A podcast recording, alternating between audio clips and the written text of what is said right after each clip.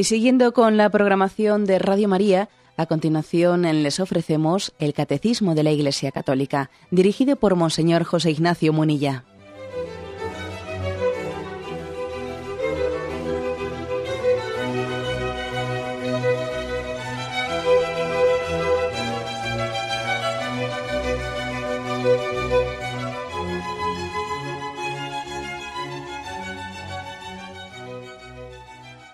Un cordial saludo a todos los oyentes de Radio María.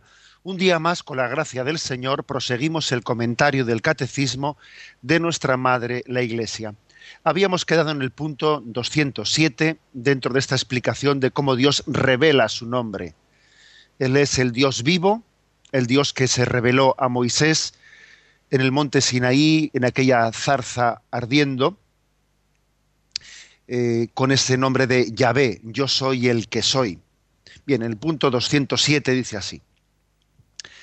Al revelar su nombre, Dios revela al mismo tiempo su fidelidad, que es de siempre y para siempre, valedera para el pasado, yo soy el Dios de tus padres, como para el porvenir, yo estaré contigo. Dios que revela su nombre como yo soy, se revela como el Dios que está siempre allí, presente junto a su pueblo para salvarlo. Bien, eh, eh, un matiz más, eh, añade este punto 207. El matiz es que ese nombre, el nombre de yo soy el que soy, recuerdo que en el programa de ayer decíamos que la traducción pues, de, ese, de ese término, yo soy el que es, yo soy el que soy, yo soy el que yo soy, puede haber distintos matices a la hora de intentar traducirlo con plena fidelidad, Aquí en el punto 207 se nos dice que el nombre de Dios, este nombre, mm, remarca la, fidelidad. Es como si dijésemos, Dios siempre está ahí. No es como otros sujetos, otras personas que pueden a veces acercarse a nosotros y luego pueden fallarnos o que en momentos determinados pues tiene una, muestran una gran proximidad por un interés determinado. Y luego sin embargo pues el, el momento de la prueba el momento de bueno pues desaparecen. Hay como una fidelidad. Dios eh, decir yo soy el que soy es una referencia a la fidelidad. Soy el Dios de tus padres y también seré el Dios de tus hijos y de tus nietos bueno, igual para entender esta expresión, lo que, lo que supone, lo que está representando, como siempre hacemos, pues igual hay que echar mano de, una, la imagen humana que tenemos más próxima, que como veis que, casi siempre yo recurro a la misma, es la de la familia. La de la familia. Y cuántas veces en la familia hemos tenido la experiencia de decir, mira, eh, al final, como en la parábola del hijo pródigo, ¿eh? mira, parece que tienes muchos amiguetes, parece que tienes muchos que te adulan, que etcétera, que bueno, pues que te están pidiendo tu amistad porque resultas interesante en un momento determinado de tu vida, pero luego llega el momento de la prueba y ahí miras a la derecha y a la izquierda y los amigos han desaparecido. Y entonces te das cuenta, tienes la experiencia de que te han utilizado. Eso aquello de que por el interés te quiero Andrés, ¿no? Y entonces uno dice, al final, quien, me demuestra que está ahí es mi familia. ¿eh? Mi familia que estuvo desde el principio. la experiencia humana también nos ayuda a entender esta forma en la que se revela Dios. Tus padres estuvieron ahí y seguirán estando cuando, bueno, pues muchos, ¿eh? muchos cantos de sirena que te han ofrecido en torno a ti desaparezcan, ¿no? Es la experiencia humana de que mis padres están ahí y, sé que estarán. ¿eh? Bueno, pues esta imagen que soy consciente ¿eh? de que todo, como todo lo humano, puede fallar y que la propia familia humana también puede fallar, ¿no? Pero yo creo que es la imagen más cercana para, pues para entender la forma en la que Dios se revela. Aunque todos nos fallasen, incluso aun cuando nuestra propia familia ¿no? pudiese fallarnos, Dios, sin embargo, no puede contradecirse a sí mismo. Dios siempre es fiel. Dios fue es y será. En realidad para Dios el pasado y el futuro son una sola cosa. Eh, o sea, Dios es un... A veces nosotros hemos pintado, hemos representado la historia humana con una línea, ¿no? Una línea que tiene un pasado, un presente. Dios se representa mejor en un punto que en una línea. Porque en el Dios el pasado y el futuro coinciden, porque está fuera del tiempo. Más que en una línea en el que un momento mm, está como derogando el anterior, superando el anterior, Dios es como un punto, ¿no? él se identifica plenamente con su determinación de amar. Y para remarcar esto que estoy diciendo, pues bueno, tenemos textos en la Sagrada Escritura que dicen, cielo y tierra pasarán, pero mis palabras no pasarán. Yo soy, ¿eh? yo soy, yo, yo estoy ahí. ¿eh? Es la experiencia, pues, de que hay algo que no falla, hay algo que permanece siempre, hay algo, yo soy, yo estoy ahí. Es la experiencia de un niño, de un niño que está en su, ¿eh? en su cama, está en su cama y está solo en la habitación y le dice a su madre, eh, mamá, deja la puerta abierta, porque si deja la puerta abierta de su presencia cercana, yo soy, yo soy. Sé que está ahí, ¿eh? aunque en este momento ¿eh? no lo esté físicamente viendo, pero sé que está ahí. Bien, eh, este matiz pues también tenemos que añadirlo a qué significa Yahvé. Yahvé, yo soy el que soy. Dios siempre está ahí. Siempre está ahí. Bueno, soy consciente de que también esto podríamos mm, malentenderlo, podríamos utilizarlo a veces o manipularlo, ¿no? Hemos, a veces hemos hecho la experiencia de, bueno, como siempre, como Dios siempre está ahí, pues ya se esperará, pues que se espere, ¿no? Porque total no se va a escapar. Claro, nosotros siempre podemos malinterpretar eh, las cosas, podemos hacer una lectura equivocada. Obviamente no es eso lo que hay que extraer ¿eh? como consecuencia de que saber que Dios mm, no falla, no el abusar ¿eh? de la fidelidad de Dios, que puede ser una mala interpretación de este concepto, ¿no? Sino más bien el hacer la siguiente comparación. ¿Cómo yo entrego mi corazón a quien al final me está fallando? Y sin embargo no le entrego mi corazón a quien, a quien es el, el único incondicional en mi vida. El único incondicional es Dios. Es una, como una invitación a entregar nuestro corazón al único que no nos falla. ¿Mm? Amigo que nunca falla, ¿no? ¿Mm? Esa es la, también la imagen bajo la cual eh, nosotros hemos, hemos invocado al corazón de Cristo, bajo la imagen de el amigo que nunca falla. Bien, este es por lo tanto el punto 207. Dios está siempre junto a nosotros, aun cuando nosotros no, siempre le veamos. Incluso ah, puede haber momentos de, penumbra, momentos de oscuridad. Eh. Me imagino que más de uno de vosotros habrá conocido eh, ese, pequeño cuento o evocación ¿no? que, ha, que ha solido circular por, por internet, ese tipo de montajes de, de PowerPoint ¿eh? que a veces se suelen realizar sobre algunas reflexiones eh, religiosas, espirituales, oracionales. Y uno de los, ¿eh? pues de los montajes que yo creo que más ha circulado es el siguiente, ¿no? haciendo una persona memoria, memoria de su vida, de cómo, cómo Dios ha caminado junto a él, camina por la playa y al echar la, la mirada atrás ve pues, dos pares de huellas que han dejado sus huellas en la, en la arena, ¿no? Y obviamente una, una, pues una, una, de esas huellas es la de, la de él mismo y la otra es la de Jesucristo que ha caminado junto a él. Ve la historia de su vida y dice, mira, ahí están mis huellas, pero junto a ellas siempre estuvieron las huellas de Jesucristo que caminó junto a mí. Pero hay un momento en el que dice, pero hay episodios, hay momentos en la orilla en los que en vez de verse los dos pares de huellas, únicamente se ve uno. Desaparecen los, las cuatro huellas y únicamente se ven dos, se ve un par de huellas. Y entonces pregunta, Señor, y en ese momento de mi vida, ¿dónde estuviste tú? Porque parece que desapareciste y, y, ya no se veía tus huellas, sino se veían únicamente unas huellas, ¿no? ¿Dónde estabas tú en ese momento?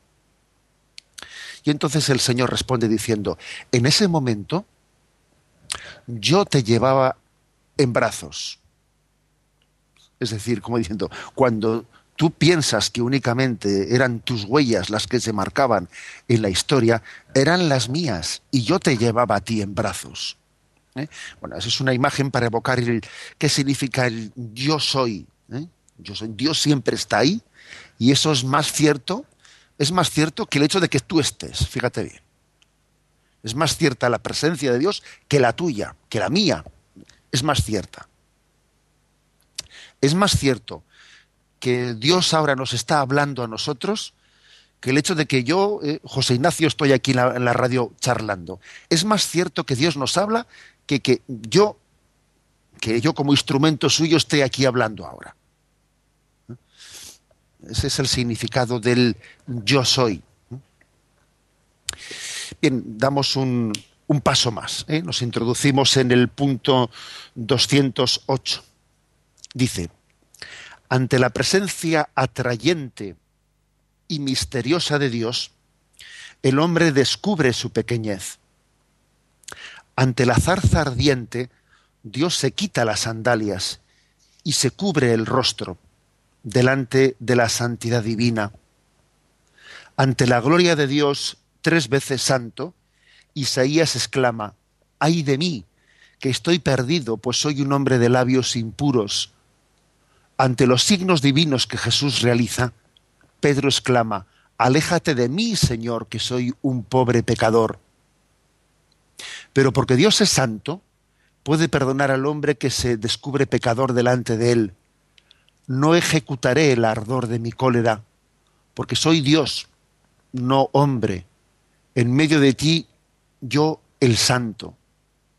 El apóstol Juan dirá igualmente, tranquilizaremos nuestra conciencia ante Él en caso de que nos condene nuestra conciencia, pues mayor, pues Dios es mayor que nuestra conciencia y conoce todo. Este punto del catecismo, el punto 208, está como eh, queriendo, o sea, ha, conseguido hacer una, eh, pues una hilazón de distintos pasajes bíblicos, mm, remarcando la presencia atrayente y misteriosa e inalcanzable de Dios ¿eh? al mismo tiempo. La presencia de Dios atrae, está perfectamente significado en, ese momento en el que Moisés, al, al observar la zarza ardiendo, una zarza que no se consumía, mm, le resulta, le resulta un espectáculo atrayente, y se acerca para verlo, para verlo de, bueno, pues de más cerca, pero al mismo tiempo que es algo que le atrae, recibe inmediatamente el mensaje de decir, descálzate, porque el lugar que, que pisas es sagrado. Es decir, el misterio de Dios atrae al hombre, pero al mismo tiempo es un misterio que le supera y ante el cual el hombre tiene que tener conciencia de su indignidad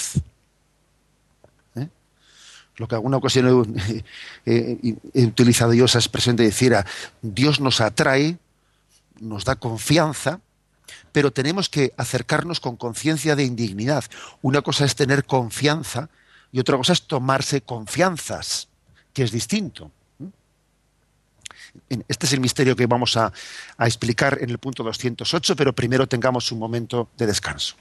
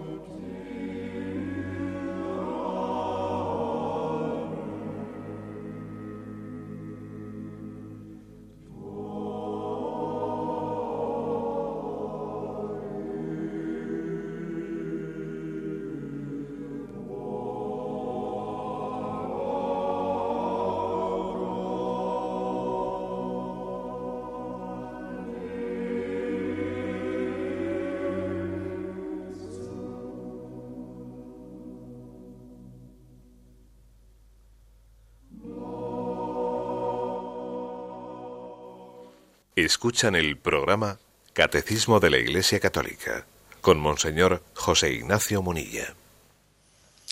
Continuamos en este programa en la explicación del punto 208. Cuando Moisés se fue a acercar a esa zarza que ardía, que era un misterio que le atraía, recibió esa palabra de, de Dios que le decía, descálzate, porque el lugar que pisas es sagrado. Y Moisés se descalzó y al mismo tiempo también se cubrió el rostro. Esto es, podemos verlo en distintos momentos eh, en la Sagrada Escritura, cómo se remarca, se remarca la trascendencia de Dios ante la cual el hombre es indigno.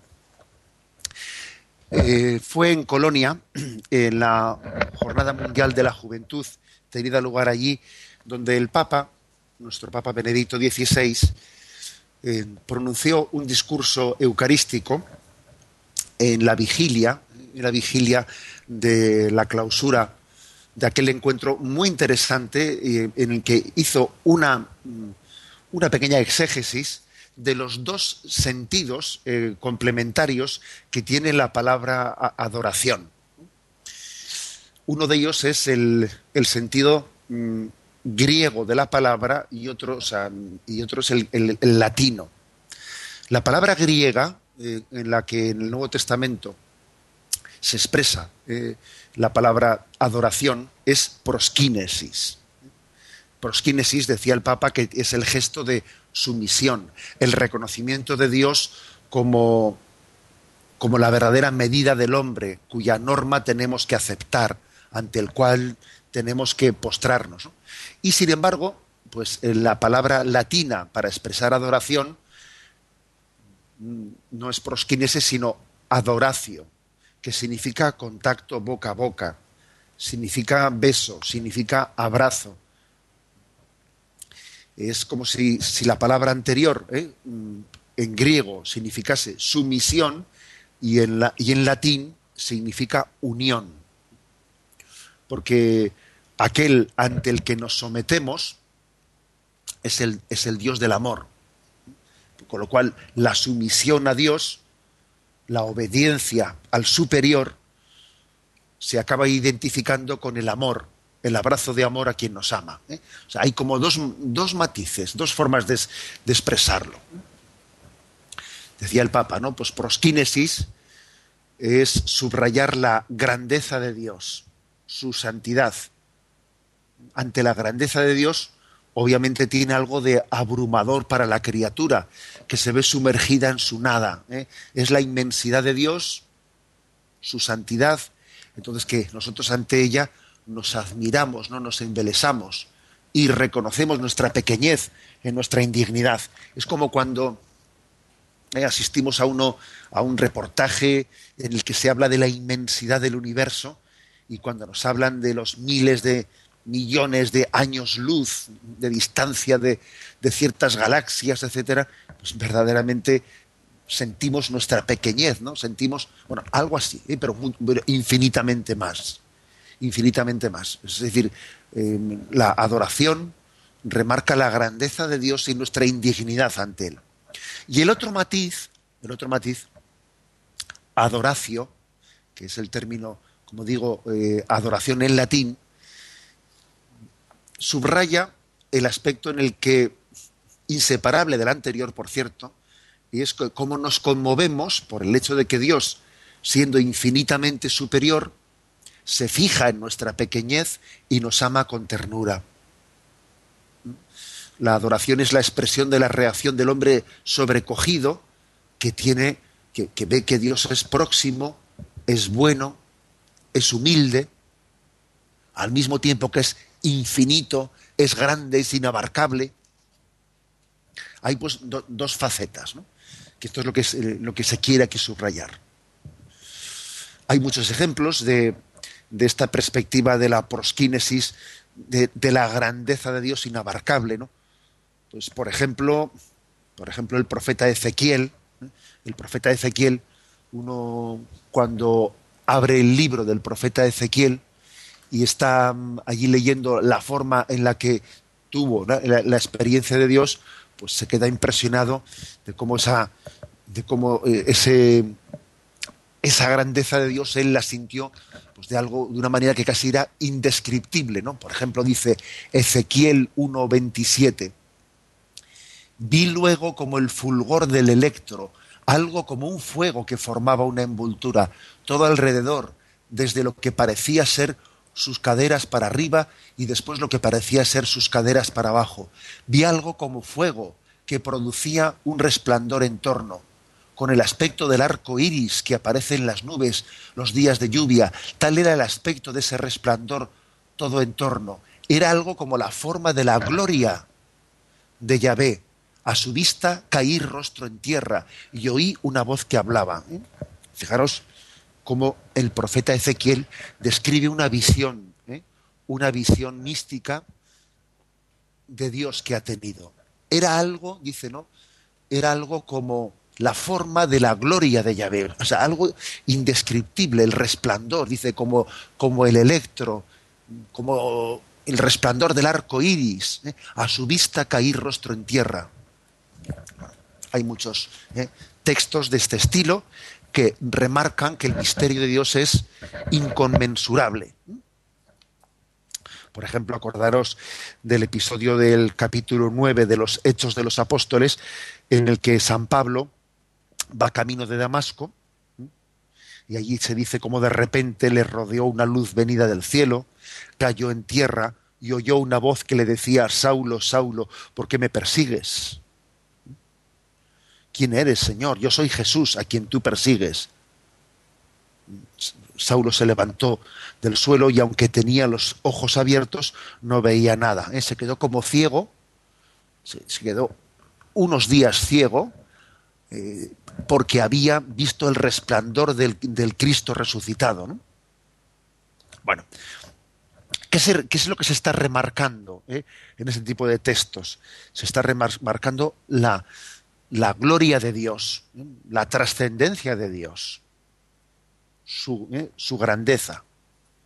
Y por otra parte, hay otro tipo de textos que responden más a, esa, ¿eh?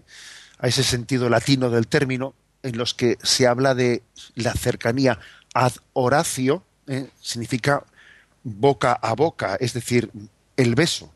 Por ejemplo, Mateo 2.11 cuando dice que los magos de Oriente que habían visto una estrella en el cielo y seguían la estrella al final, entraron en la casa, vieron al niño con María, su madre, y cayendo de rodillas le adoraron. Eh, es decir, la, la, grandeza de Dios que no puede ser contenida en el firmamento está presente en un niño, en la debilidad de un niño a quien se le da un beso.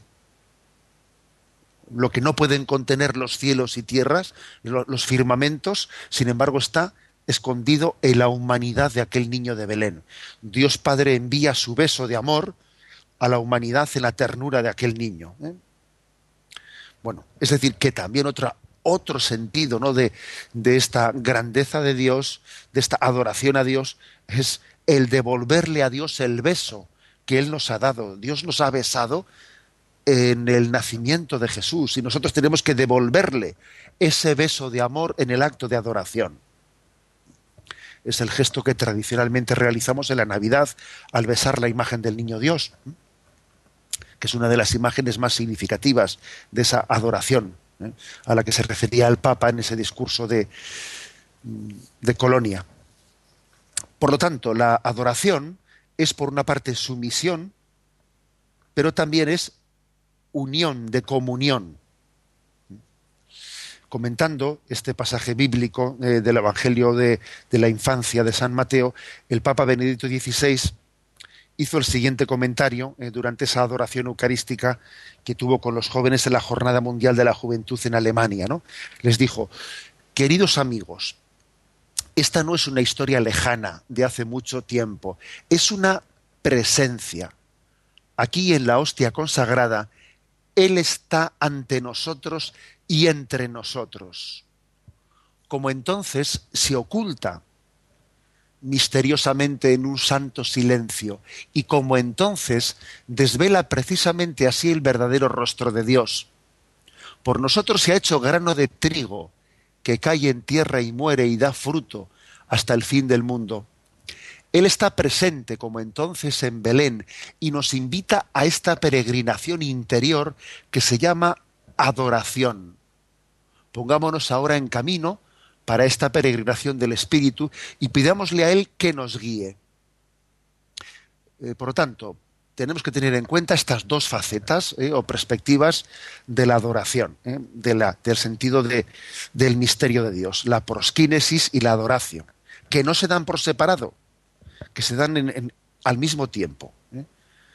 La adoración del misterio de Dios, esa que tuvo Moisés cuando estaba allí en aquel lugar en el que la zarza ardía y le atraía ese misterio, y se le dijo, descálzate porque el lugar que pisas es sagrado, es algo sencillo y complejo al mismo tiempo.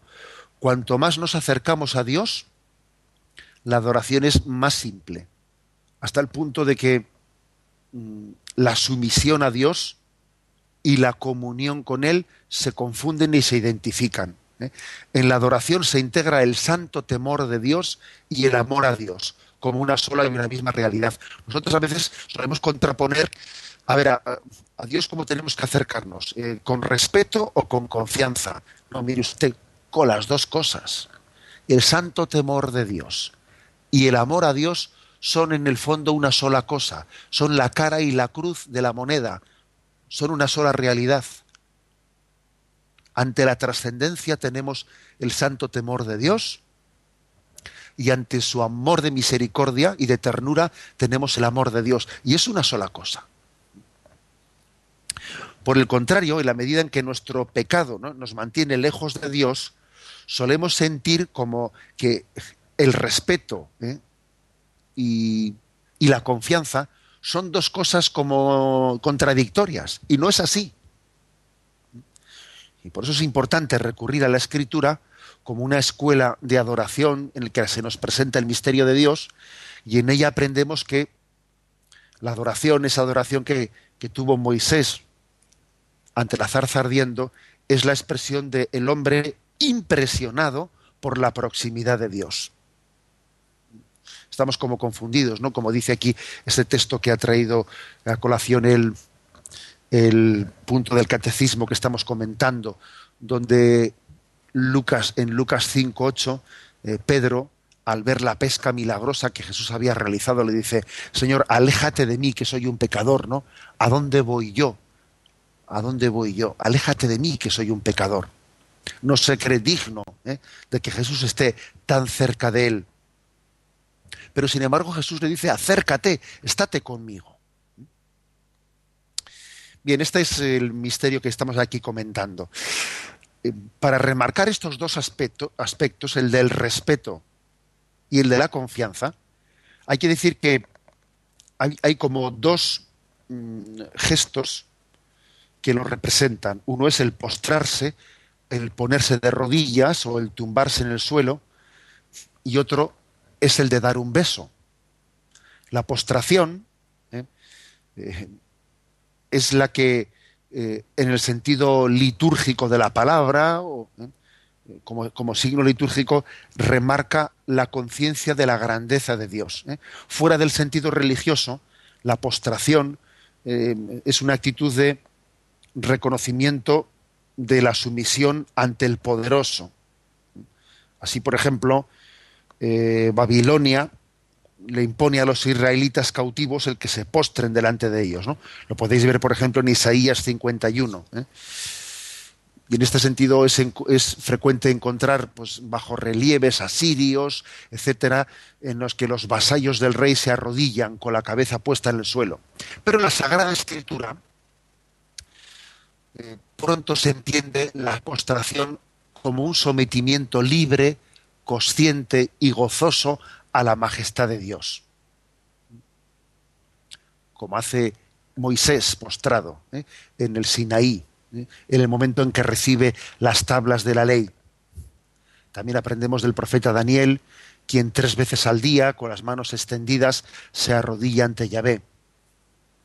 O acogemos eh, la invitación del Salmo 95, entrad, adoremos, postrémonos de rodillas ante Yahvé que nos ha hecho. ¿eh? evocamos aquel leproso en el Nuevo Testamento que de rodillas ante Jesús suplicó ser limpiado. O seguimos los pasos de aquel pescador de Galilea, de Jesús, de perdón, de Pedro, el primero de los papas, quien se postró de rodillas, lloró fervientemente para pedir a Dios la resurrección de Tabita en Jope, etcétera. Bien, o sea, que la, la imagen de postrarnos de rodillas o tumbarnos o, o inclinar la cabeza al suelo es frecuente para, para, expresar el misterio de Dios inalcanzable. Y al mismo tiempo está el signo de la confianza, que es el ósculo, el beso.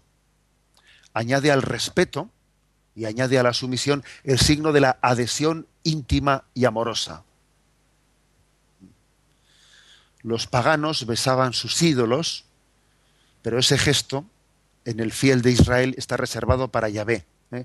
Tenéis, por ejemplo, en Primera de Reyes, Primera de Reyes, capítulo 19, versículo 18, dice, pero me reservaré siete mil en Israel, todas las rodillas que no se doblaron ante Baal y todas las bocas que no le besaron. O sea, nuestro beso, nuestro beso lo guardamos para Dios a Él le expresamos la intimidad y la comunión. Solo Yahvé tiene derecho a la adoración. Y si bien el Antiguo Testamento conoce eh, algún momento en el que hay postración delante de los hombres, prohíbe rigurosamente el gesto de adoración, eh, pues, que podría ser interpretado como que le damos a los hombres lo que únicamente hay que darle a Dios. ¿eh? No podemos postrarnos ni ante los ídolos, ni ante los astros, etcétera, sino únicamente ante Dios. Bien, este es el, mm, el sentido que por, en el que dice, al Señor tu Dios adorarás, solo a Él darás culto. Eso es lo que significa la expresión Yahvé, yo soy el que soy. Tú no puedes postrarte ante quien no es Dios, no puedes endiosar a las, a las, a las criaturas. Y al mismo tiempo tu postración, tu adoración, está, está teniendo la experiencia de la cercanía de Dios que se pone a la altura de tus labios, que te da un beso de amor, y tú estás llamado a responder ese beso de amor con, con tu expresión de cariño y de agradecimiento. Tenemos un momento de reflexión y continuaremos enseguida.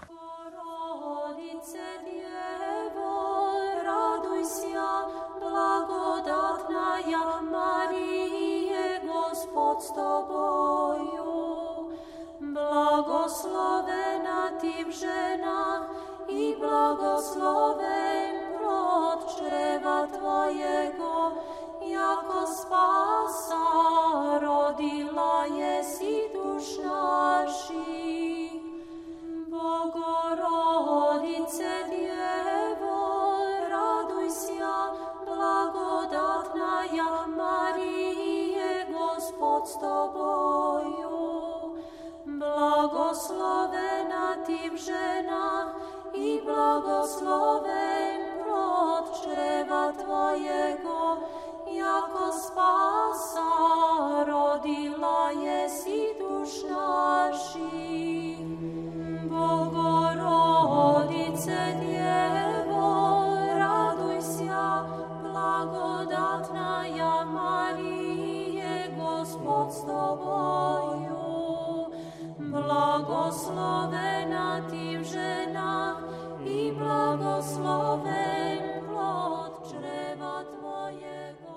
Continuamos la explicación de este punto 208 en el que nos encontramos.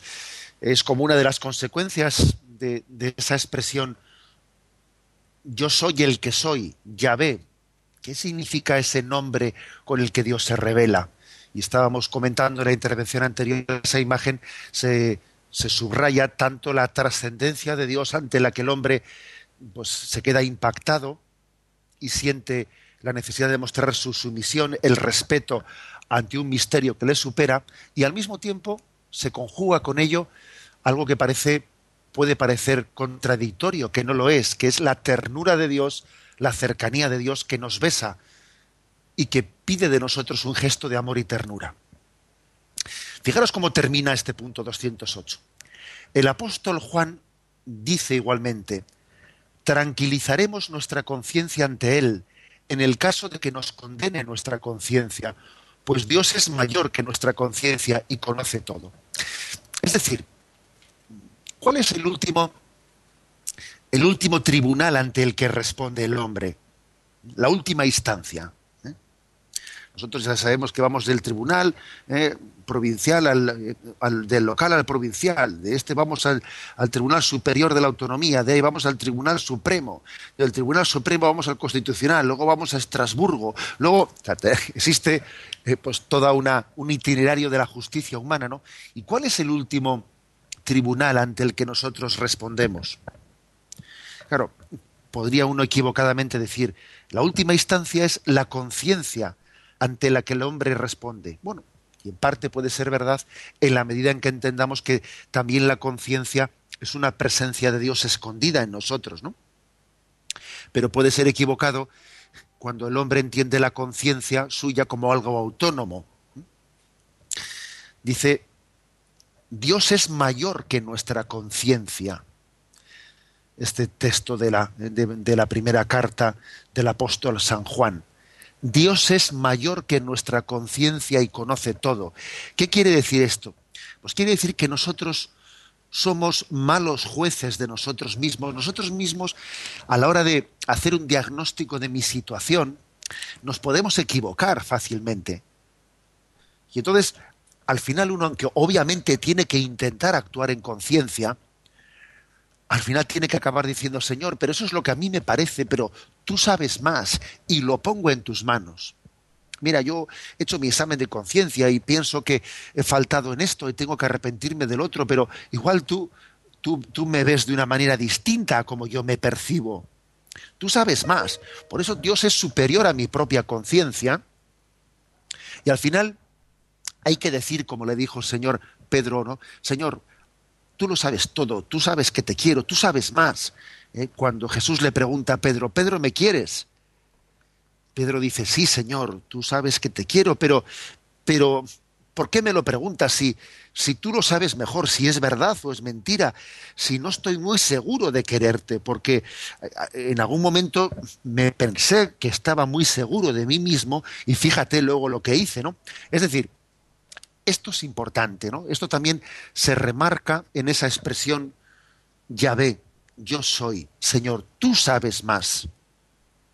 Yo tengo que actuar en conciencia, pero mira, me fío más de ti que de mi conciencia. Mi conciencia se puede equivocar. Se puede equivocar. Entonces, por encima del tribunal de mi conciencia está el propio Dios su amor de misericordia y su justicia y misericordia que se funden y confunden en, un solo misterio. Como veis, pues eh, es el sumum, el sumum de qué significa Yahvé, yo soy, Él es el último, ¿no? el que sostiene hasta nuestra propia conciencia. Bien, y pasamos al punto 209 con el cual vamos a terminar este apartado ¿no? del Dios vivo. Dice, por respeto a su santidad, el pueblo de Israel no pronuncia el nombre de Dios. En la lectura de la Sagrada Escritura, el nombre revelado es sustituido por el título divino Señor, Adonai en griego, perdón, Adonai en hebreo, ¿no? Y en griego, Kyrios. Con este título será aclamada la divinidad de Jesús. Jesús es Señor. Tal era el respeto ¿eh? que tenía Israel hacia el nombre de Dios, hacia el nombre de Yahvé, que en hebreo, como dije ayer, se escribían las consonantes y no se ponían las vocales. Pero al traducirlo al griego, en la traducción de los 70 que se llama, al traducir del hebreo al griego, ¿eh? algunos textos eh, veterotestamentarios, etcétera, todavía se va más lejos y en vez de, y en vez de escribir Yahvé se escribe Kyrios, Señor. Es, decir, como un decir que Dios es Señor, en vez de decir Yahvé, decir Adonai, o Kyrios en griego, es una manera más respetuosa de dirigirse a Dios. ¿eh? Respetar su nombre, no pronunciarlo en vano, tener en cuenta que el pronunciar el nombre de Dios eh, nos compromete de tal manera que tenemos que ser máximamente respetuosos. Yo soy consciente de que a la hora de decir esto, pues, cómo contrasta cómo contrasta esta costumbre de Israel de intentar evitar pronunciar el nombre de Dios para no mancharlo, para no utilizarlo de una manera incorrecta y respetuosa, cómo contrasta eso con que nosotros hayamos hecho de la blasfemia, de la blasfemia, pues muchas veces pues un recurso casi un cliché, eh, un latiguillo en la forma de hablar. Es tremendo, ¿eh? la verdad es que es impresionante la secularización, cómo puede llegar a entrar en esta cultura hasta el punto de que, bueno, en vez de decir buenos días o buenas tardes, a veces se suelta una blasfemia directamente contra el nombre de Dios o contra la sagrada hostia, etcétera. El hecho de que Israel no subrayase ese sentido de la trascendencia del nombre de Dios nos tiene dar que pensar. ¿eh? Nos tiene dar que pensar mucho y nos tiene que, que caer en cuenta de que, bueno, lo que he comentado al principio, que, que no es lo mismo tener una profunda confianza en Dios que tomarnos confianzas. O tener, no. Tomarnos confianzas es una expresión que hace referencia al abuso, al abuso del amor de Dios, al abuso de su cercanía. Como a veces ocurre ¿no? en, el seno de las familias, que abusamos de, del amor de los padres, no abusamos de ellos. Bien, mm, es eh, es un remarcar de una forma especial que el nombre con el que Dios se ha revelado, el nombre de Yahvé, está como sumando, sumando todas estas eh, estos matices que hemos ido explicando a lo largo del día de hoy. Yo soy significa fidelidad, porque quiere decir que era antes, que es ahora y será en el futuro. Es fidelidad, el Dios que es y no te fallará nunca. Y es al mismo tiempo presencia que te supera, pero al mismo tiempo amor atrayente e íntimo que te pide, que te pide amistad. ¿eh? Son las dos cosas. ¿eh? Son las dos cosas. Y vamos a pedirle al Señor que nos enamoremos de su nombre, que enamorándonos de su nombre nos enamoremos de Él, ¿eh? de su persona, de la persona del Padre, del Hijo y del Espíritu. Damos paso a la intervención de los oyentes. Podéis llamar para formular vuestras preguntas al teléfono 917 107 700. 917 107 700.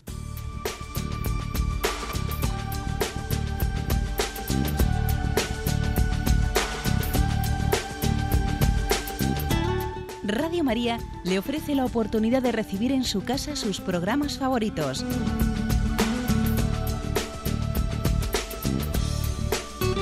Ahora lo puede hacer a través de nuestra página web www.radiomaria.es o bien llamándonos al 902 500 518. 902 500 518. Pídanos el programa que más le interesa en cualquiera de sus emisiones, especificando el día y la hora que lo ha escuchado. Solo nos tiene que decir si lo quiere en CD de audio o CD o DVD en MP3. Haga su solicitud en el 902 500 518 y en www.radiomaria.es. Radio María, más cerca de usted.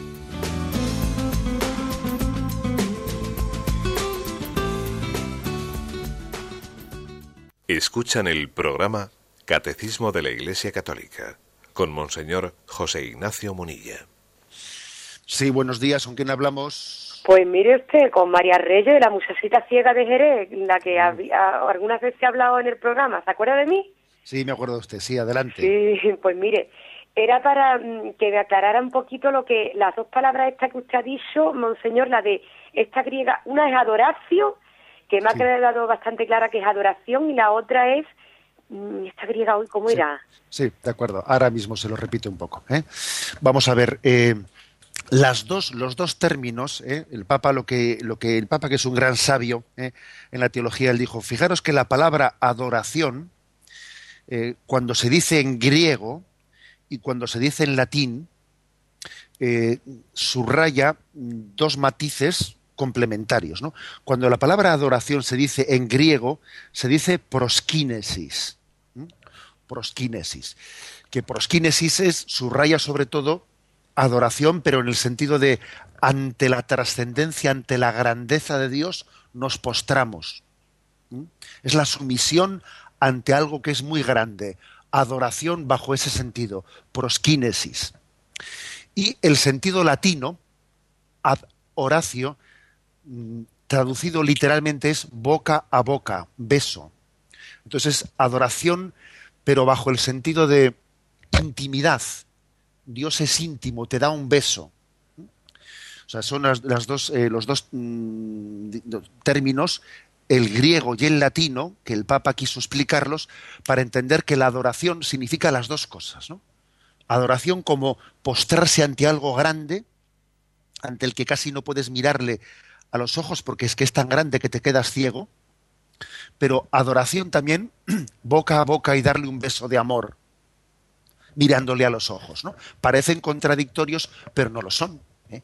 Dios es tan grande que, que- si le mirases te quedarías ciego, pero al mismo tiempo Dios es tan cercano que te ha mirado en, en los ojos del niño Jesús.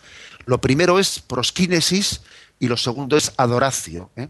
y los dos significan adoración. Adelante, damos paso a un siguiente. Eh, buenos días. Buenos días, sí. Primero un saludo. Eh, Le oigo siempre que puedo.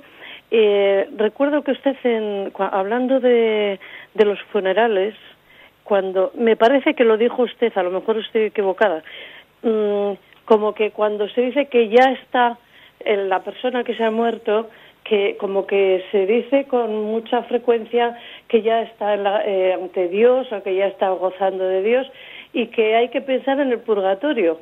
Entonces yo mm, he reflexionado muchas veces sobre esto y pienso que si eh, una persona cuando se muere ya ha salido del tiempo, está inmerso en la eternidad, está en Dios, entonces yo pienso que no necesita tiempo, sino que es ese encuentro con Dios del que usted ha hablado hoy, ese encuentro con el amor de Dios que al que es la persona que hemos sido, que somos pecadores, pues tiene que ser como el juicio que se hace a sí mismo y que no soporta y, y tiene que ser un sufrimiento. O sea, no sé yo explicar, porque creo que ni hay tiempo, ni hay espacio, ni hay. Pero tiene que ser el encuentro con Dios lo que a la persona le hace reconocerse a sí mismo. Y yo digo, ese es el purgatorio. No sé si me explico lo que... Sí, sí, sí, se explica y voy a intentar también yo dar una palabrita. Recuerdo en alguna ocasión haber, haber respondido a una pregunta similar a la de usted, que entiendo, ¿eh? que entramos en un, en un tema que es misterioso y no podemos nosotros pretender agotarlo, ¿no? porque se nos escapa. Ahora bien, vamos a ver.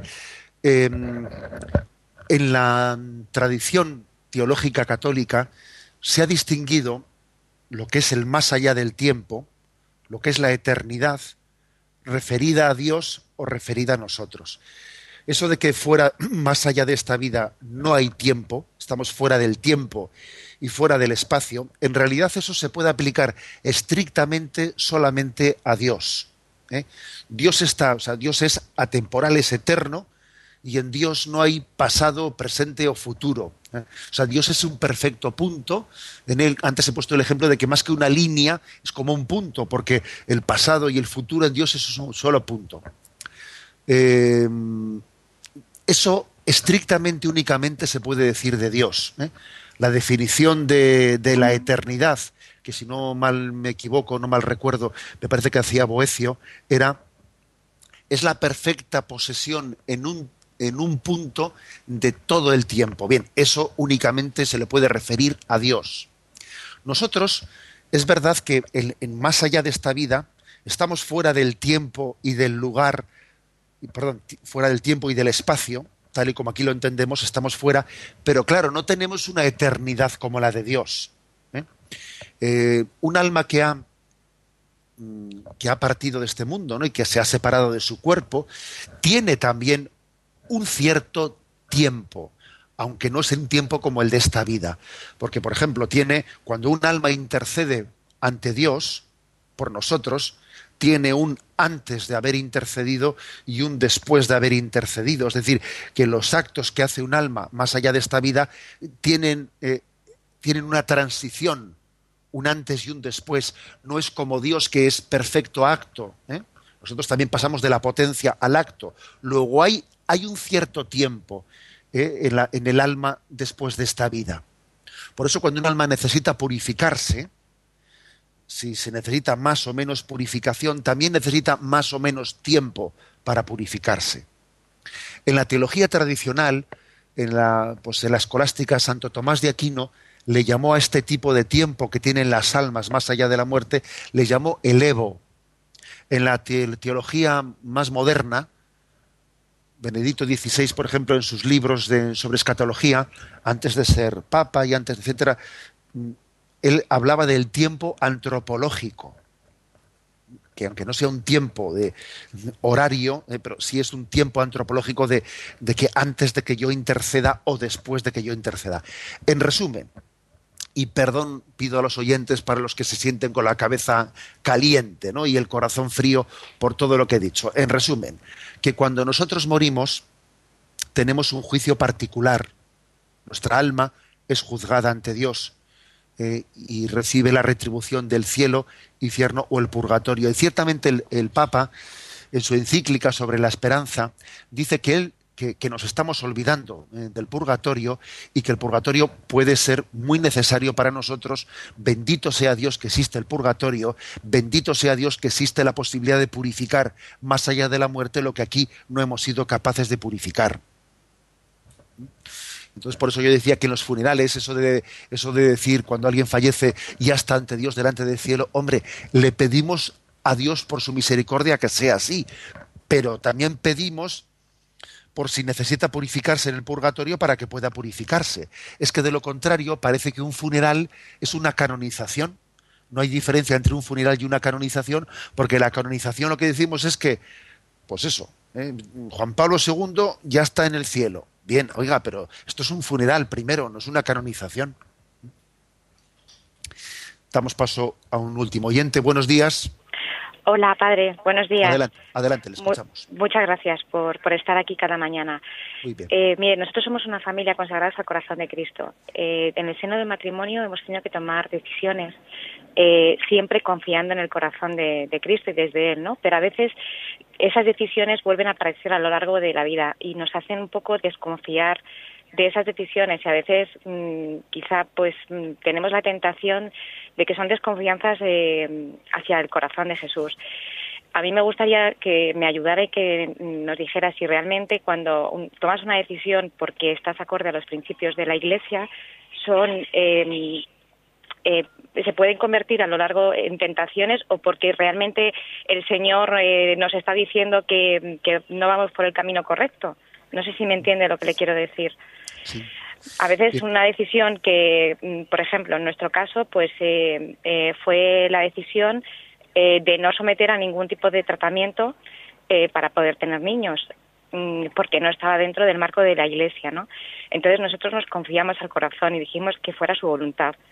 Pero sin embargo esta decisión aparece constantemente en nuestra vida, ¿no? Como como si fuera un momento de de mm, pues de decir no es que a lo mejor tenemos que seguir intentando a lo mejor es que mm, estamos confundidos no sé si entiende lo que le quiero Ya, decir ya. Bien, vamos a ver. Yo creo que eh, a la hora de discernir lo que Dios puede querer de nosotros, eh, obviamente hay un elemento de discernimiento que tiene que ser muy esclarecedor y nos tiene que dar mucha paz, que es decir, yo no me voy a eh, someter a ningún tipo de tratamiento que sea contrario a la dignidad eh, a la dignidad humana. ¿eh?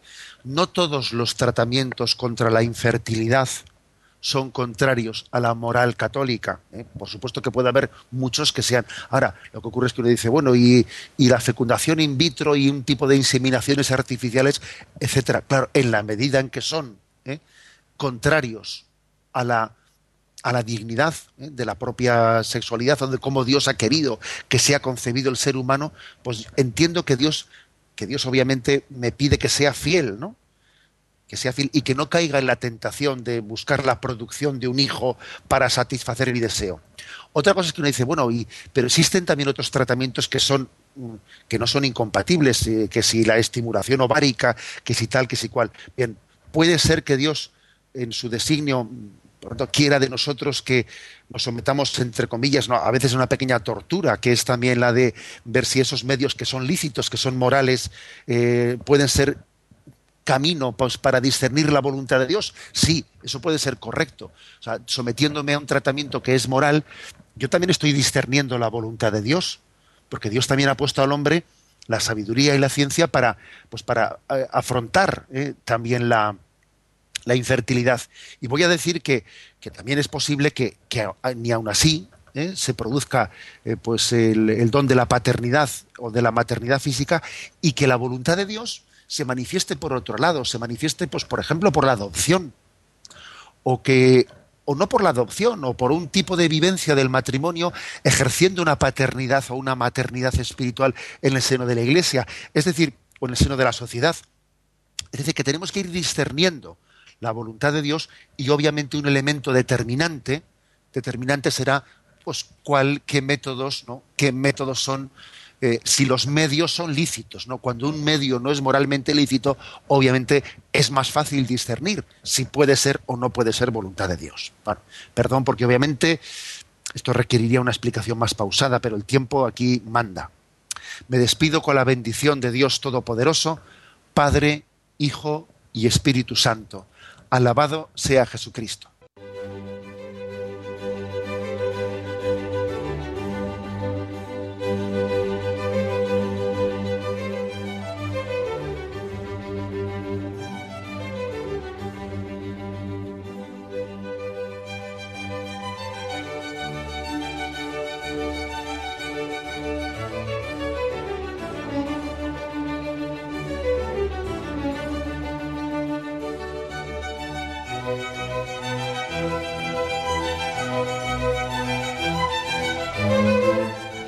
Han podido escuchar en Radio María el Catecismo de la Iglesia Católica, dirigido por Monseñor José Ignacio Munilla.